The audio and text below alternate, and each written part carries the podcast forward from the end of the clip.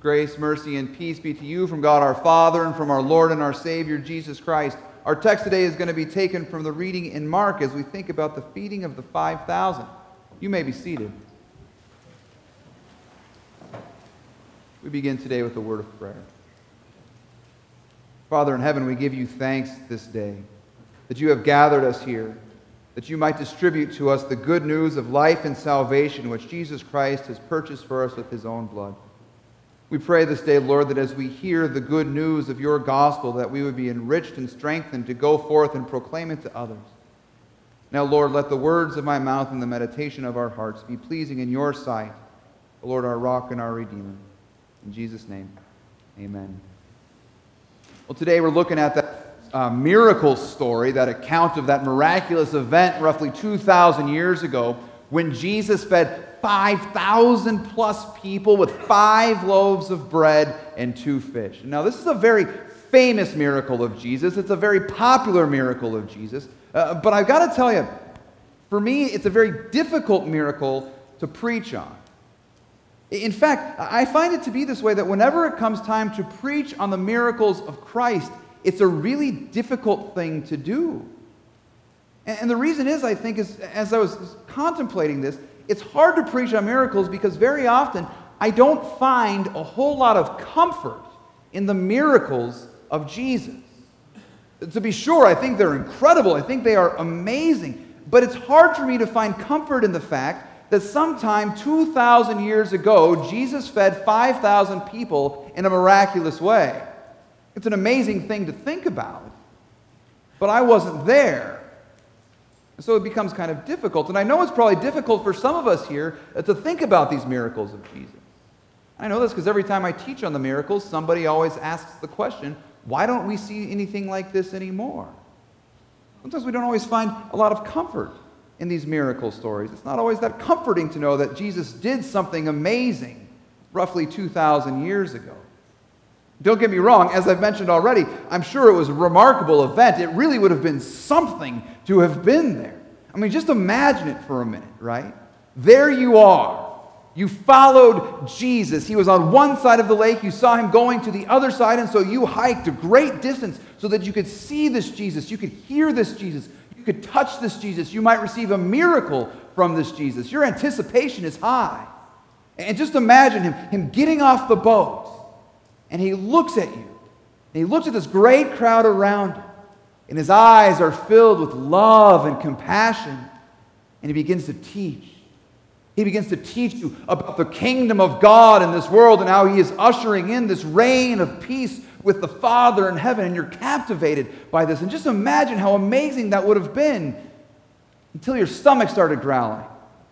Because you realize you took a really long hike to see this Jesus and the closest In and Out is 55 minutes away and it's closing in 60 minutes. And you want to eat. But as you sit there in hunger, you look down and just imagine the conversation taking place between Jesus and his disciples. You see them in the distance, and, and, the conversation looks a little confused. Jesus is giving instruction, and the disciples look somewhat befuddled. And suddenly they start walking towards you with this sense of amazement on their faces with baskets full of bread and fish and they distribute it to you. And just imagine how good it must have tasted. And you eat. The text says they ate and they were satisfied. You were full. You had leftovers. Just imagine you giving those leftovers to the disciples and just being amazed at all Jesus had just done for you. You just think about it. That had to be fascinating and amazing and thrilling. Can you imagine that? I hope you can imagine a, little bit because that's really all you're going to get to do because we weren't there. All we can do is hear the word and imagine what it must have been like. I wasn't there, and neither were you. And, and, and, it becomes frustrating because we begin to wonder why doesn't Jesus deal with me in this way? Why doesn't he show up? And when my immediate needs arise, why doesn't he meet those immediate needs? Why doesn't he feed me like he fed them? I mean, I believe he can. I read these stories in the scriptures, I read these historical accounts of what Christ has accomplished. I know he can do these things for me, but it just seems sometimes like he only did that stuff a long time ago. And I don't see the same sort of miraculous events in my life. I don't get to encounter this Jesus. I have a hard time drawing comfort from a Jesus that I don't really feel like I encounter. I mean, I think this is the trick for us when we hear the miracle stories of Christ. On the one hand, we love it. We're amazed at what Jesus can do and what he has done. And on the other hand, we're wondering, why couldn't we get a little bit of that action? Why couldn't we have been there? Why isn't he doing this now? And to be fair, I know that many of us here have experienced some pretty remarkable and inexplicable things in our own time and in our own days. But honestly, not a single one of us has ever seen Jesus face to face and seen him feed thousands upon thousands of people with a few loaves of bread and a couple of fish. And maybe that's really the problem. We've never seen Jesus. We can't see Jesus. Can we even find this Jesus? If he was here, could we even find him? Now, we're going to come back to that question in a second. So I want to take that question can we find this Jesus? And I want us to set it aside for a moment. We'll come back and revisit it. And now I want to ask another question before we go back there. And I want to ask this question today. If we cannot sort of get back to that miraculous moment, if we cannot sort of encounter Jesus in the same way, or at least if we have not encountered Jesus in the same way, the question I have is why did the disciples, the apostles, include this account in the scriptures at all? Because it's a fairly significant account. It's a pretty important one. So important, in fact, that all four of the gospel writers include it in their gospels. The only other miracle that's included in all four gospels is the resurrection itself. So certainly the disciples see this thing as being rather significant. Now, are they just putting it in the gospel so that they can say, boy, you really should have been there? It would have been something for you to see this. Sorry you couldn't make it. No, I don't think that's it. I don't think they're just here to kind of throw it in our faces. Maybe they're doing it for this reason. Maybe they want to show us, they want to prove to us that Jesus is, in fact, God. And now I think that's getting closer to it. I certainly think that's one of the reasons why uh, this has been placed in the scriptures.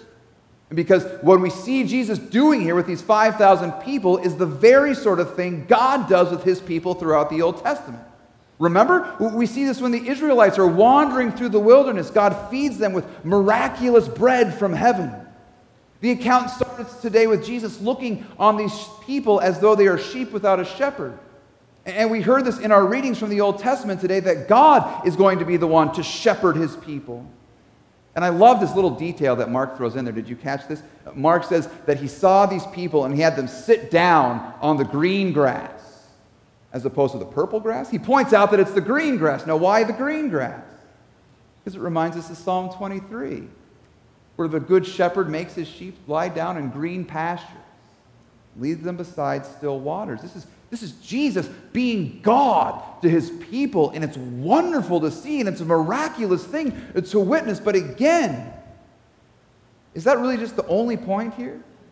to show us what Jesus is capable of doing? Is that all the gospel authors are up to, to show us uh, some cool stuff that Jesus did a long time ago? Or is there something more to it? Now, of course, uh, you can kind of see where I'm going with this. I do think there is something more going on in this passage today. And I don't know if it's really found in the miracle itself, as amazing as that is. I don't think this miracle account is merely about what Jesus is capable of doing. It's not just about Jesus, but it is about who Jesus is for his people.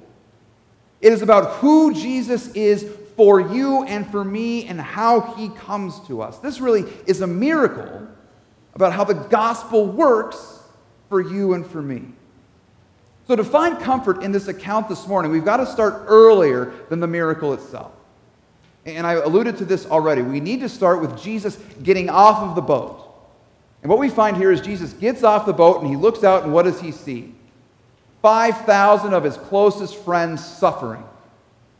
5,000, really, we know from the other gospel accounts, it's 5,000 men plus women and children. So we're talking thousands upon thousands of people here. And Jesus looks out on them and he notices that they are hurting, that they are broken, that they are guilty, they are sinful, that they are living in darkness. They're living under a corrupt political system, under this, this tyrant Herod, who we heard about last week, to chop the heads off of the prophets. Jesus sees them in this situation, and the text tells us, and Jesus looked upon them as sheep without a shepherd. He had compassion on them, and that is a deep seated emotional word there. He had compassion on them. So, what does he do? Mark writes. So he began to teach them many things. He begins to deliver his word to them. Here comes this group of people in need of something, some hope, some good shepherd who will look after them.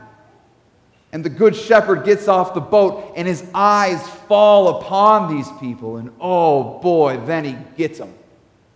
He sees them in their need, and he begins to deliver his gifts to them. He delivers the goods to them.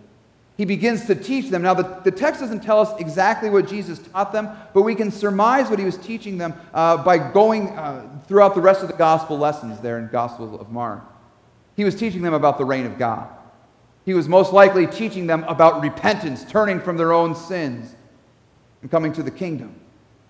He was giving to them the forgiveness of their sins, just like we see Jesus doing with that paralytic so many days ago in the, the, gospel accounts. We see Jesus forgiving, we see Jesus teaching, we see Jesus calling to repentance, we see Jesus ushering in the reign of God. He's gathering the sheep, and he's leading them to safe pasture. He sees the need of this people as not merely food, but they need a good shepherd. So Jesus gives himself to them as that very shepherd. Now, earlier I said we were going to deal with this question can we ever find this sort of Jesus? Can we ever find this sort of shepherd? So let's pick that question back up and start thinking about it again. Can we, as these sheep, ever find such a shepherd? And I guess theologically speaking, biblically speaking, uh, the answer to that is no. We won't find this shepherd because we're not even really looking for him. We're like sheep who have gone astray. Isaiah the prophet writes it this way We all, like sheep, have gone astray. Each of us has turned to his own way. We won't find the sort of Jesus that comes to us because we're not looking for him. We're not looking for the right kind of Jesus. We are wayward, lost sheep. The Good Shepherd finds. He finds you. We're not looking for him, but the gaze of the shepherd falls on you. He sees us, wayward and sinful sheep. He sees us, we who, who want to use Jesus for a free meal and a quick fix, he sees us sort of lost and, and wandering, and he gives us something far better. He gives us a gracious God who looks upon sinners with compassion in his eye. We get a Jesus who searches us out, finds us straying, rescues us, and carries us back into the fold. We have a good shepherd who looks on us in need and does something truly remarkable. He is a shepherd who lays down his life for the sheep, who offers his life up as a sacrifice for the forgiveness of your sins and for my sins who rises again to promise us a place in his kingdom forever, to bring us to those green pastures and those still waters where he will restore not our bellies, but our souls. This is the good shepherd that we get. And what I want you to notice today is how the good shepherd works, how he gives out the gifts that he has for us, how he delivers his goods. Notice what he does here today. He gathers all these people up, and then he says this uh, to the disciples uh, You give them something to eat. And the disciples look at each other and say, We don't have anything to give them. How could we give them something to eat? We've got nothing prepared. Jesus says, and uh, Jesus says, and this is, this is my translation, yeah, no kidding. So you give them what I have for them. You give them what I have to distribute and the disciples hand over the goods of Jesus with their own hands. This is how Jesus works in his church today. He comes and he gives us the good things that he has prepared for us by means of others. He comes to us with his word. I mean, this, this feeding at the 5,000 is really a preview of what he's going to accomplish and how his ministry is going to work through his church throughout the history of the world. Remember that night after he rose from the dead, Easter evening? He appears to the disciples in the upper room. And he finds them there and he says to them, Peace be with you. And he doesn't say, you know, go give them some food. No, instead, he breathes on them the Holy Spirit. And he says, Whoever sins, uh, as the Father has sent me, so I am sending you. Whoever sins you forgive, they are forgiven. And whatever forgiveness you withhold, it's withheld.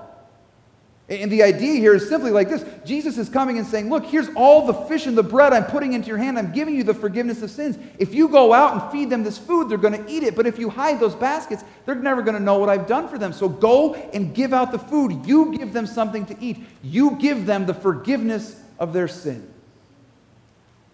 One of the things I love about our sanctuary is this stained glass back up here. I like this stained glass because there's Jesus and he's the good shepherd right there. That's why he's got the shepherd hook there. That's, that's what's going on. And notice who's around Jesus here. There's a sheep, and there's children. And I, and I love that. Because as we look at that stained glass, every time you see this stained glass, I want you to remember uh, that you are numbered with those children. You are numbered with that sheep.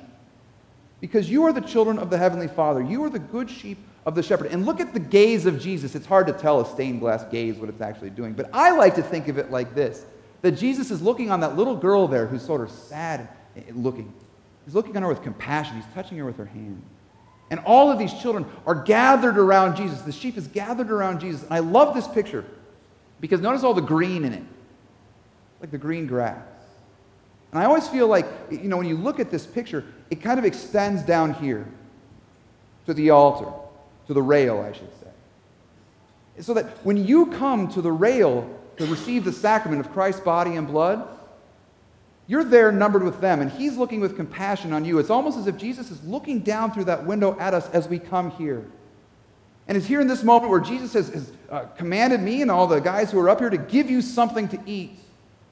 We don't have anything of our own. We come with bread and we come with wine. That's Jesus' very body and blood for the forgiveness of your sins. And so you come to this rail and you sit down on the green grass. The whole while, Jesus is looking on you with compassion, giving you food to eat, delivering to you the forgiveness of your sins with his very body and blood in the bread and in the wine. The beautiful thing, the beautiful picture, this imagery we have as we receive the gifts of Christ. It also reminds me a little bit today about uh, this missionary we had here on Thursday. Many of you joined us on Thursday for 50 plus. We had a missionary from Ferguson, Missouri, a pastor named Micah Glenn. And Pastor Glenn was there, and he was talking to us about the work that the Lord is doing through him uh, for that really uh, torn apart community. There's all kinds of problems in Ferguson. There's racial uh, disparity, there's all kinds of economic divisions, and there's a lot of issues going on. And he was telling us about his ministry there. They don't have a church, he doesn't have a Lutheran church that he works out of. He's got like one little office. And he opens his office door around 10 a.m. and he says the line is so long he could be dealing with people from 10 a.m. to 10 p.m. And, and, people walk in there and they're broken and they're hurting and they're guilty and they're in need. And so he counsels and he ministers to people for hours upon hours every day with nothing of his own, simply giving them something to eat that Jesus has placed in his hand, giving them counsel and forgiveness from the Word of God. This has been going apparently rather well because now what's happening is those people are even more hungry. They want more. They're crying out for more. They're asking for something to eat, so they're starting to do Bible studies together. And they're going to start establishing multiple Bible studies throughout the week there in Ferguson. And, and prayerfully, this is going to uh, grow into an actual congregation where then all those sheep will know they have this place to gather and to receive Christ's gifts for them. It was remarkable to hear uh, what God is doing through uh, Pastor Glenn there in Ferguson. I encourage you to pray for him. If you want more information about the work that he's doing there, uh, please catch me after the service today. I've got a lot of information He's really someone we should be praying for and, and thanking God for, for what God is accomplishing through him. He's feeding the people with, Christ, with what Christ has given him. But here's the thing this call to distribute the gifts of Christ doesn't only fall to missionaries, it doesn't only fall to pastors, it comes even to you this morning. The Lord Jesus comes to you today. And he looks at you and he says, You give them something to eat because as Jesus looks upon you as sheep without a shepherd, he looks out into this world and what does he see? A lot of wayward sheep lost and wandering in the darkness, and he wants to gather them back. How's he going to do it? The same way he's always done. He puts a message in your mouth to go out and to proclaim to them, You give them something to eat. You call them to join us. You bring them here. You tell them of their forgiveness. You tell them of the salvation that has been won for them by God who put on flesh and died and rose. You deliver to them Jesus Christ. You say, oh, we don't have anything to do that with. No, you don't, but Jesus has put something in your mouth His message, His forgiveness. How are they going to hear unless we deliver this good news into their ears, into this heart, their hearts? This message, this message that finds you even here this morning. This message that has told you some good news, dear sheep. You did not seek him, but Jesus sought you. His gaze of mercy has fallen upon you. You are his forgiven and his beloved sheep. Jesus Christ laid down his life for you. You, therefore, are forgiven in the name of the Father, Son, and Holy Spirit. You, dear sheep, today can rejoice, for you have a very good shepherd. Amen. Let's pray. Father, we give you thanks for the forgiveness of sins and the life and salvation that has been won for us by our good shepherd who has laid down his life. We pray this day, Lord, that as we come to the altar to receive the sacrament of Christ's body and blood, we would be fed and nourished, that you would restore our souls. But also, Lord, send us out with your word on our lips to be light in this dark world and to bring hope into hopelessness. Help us to declare your forgiveness and your mercy. We ask all of this for the sake of Jesus Christ, your Son, our Lord. It's in his name we pray. Amen.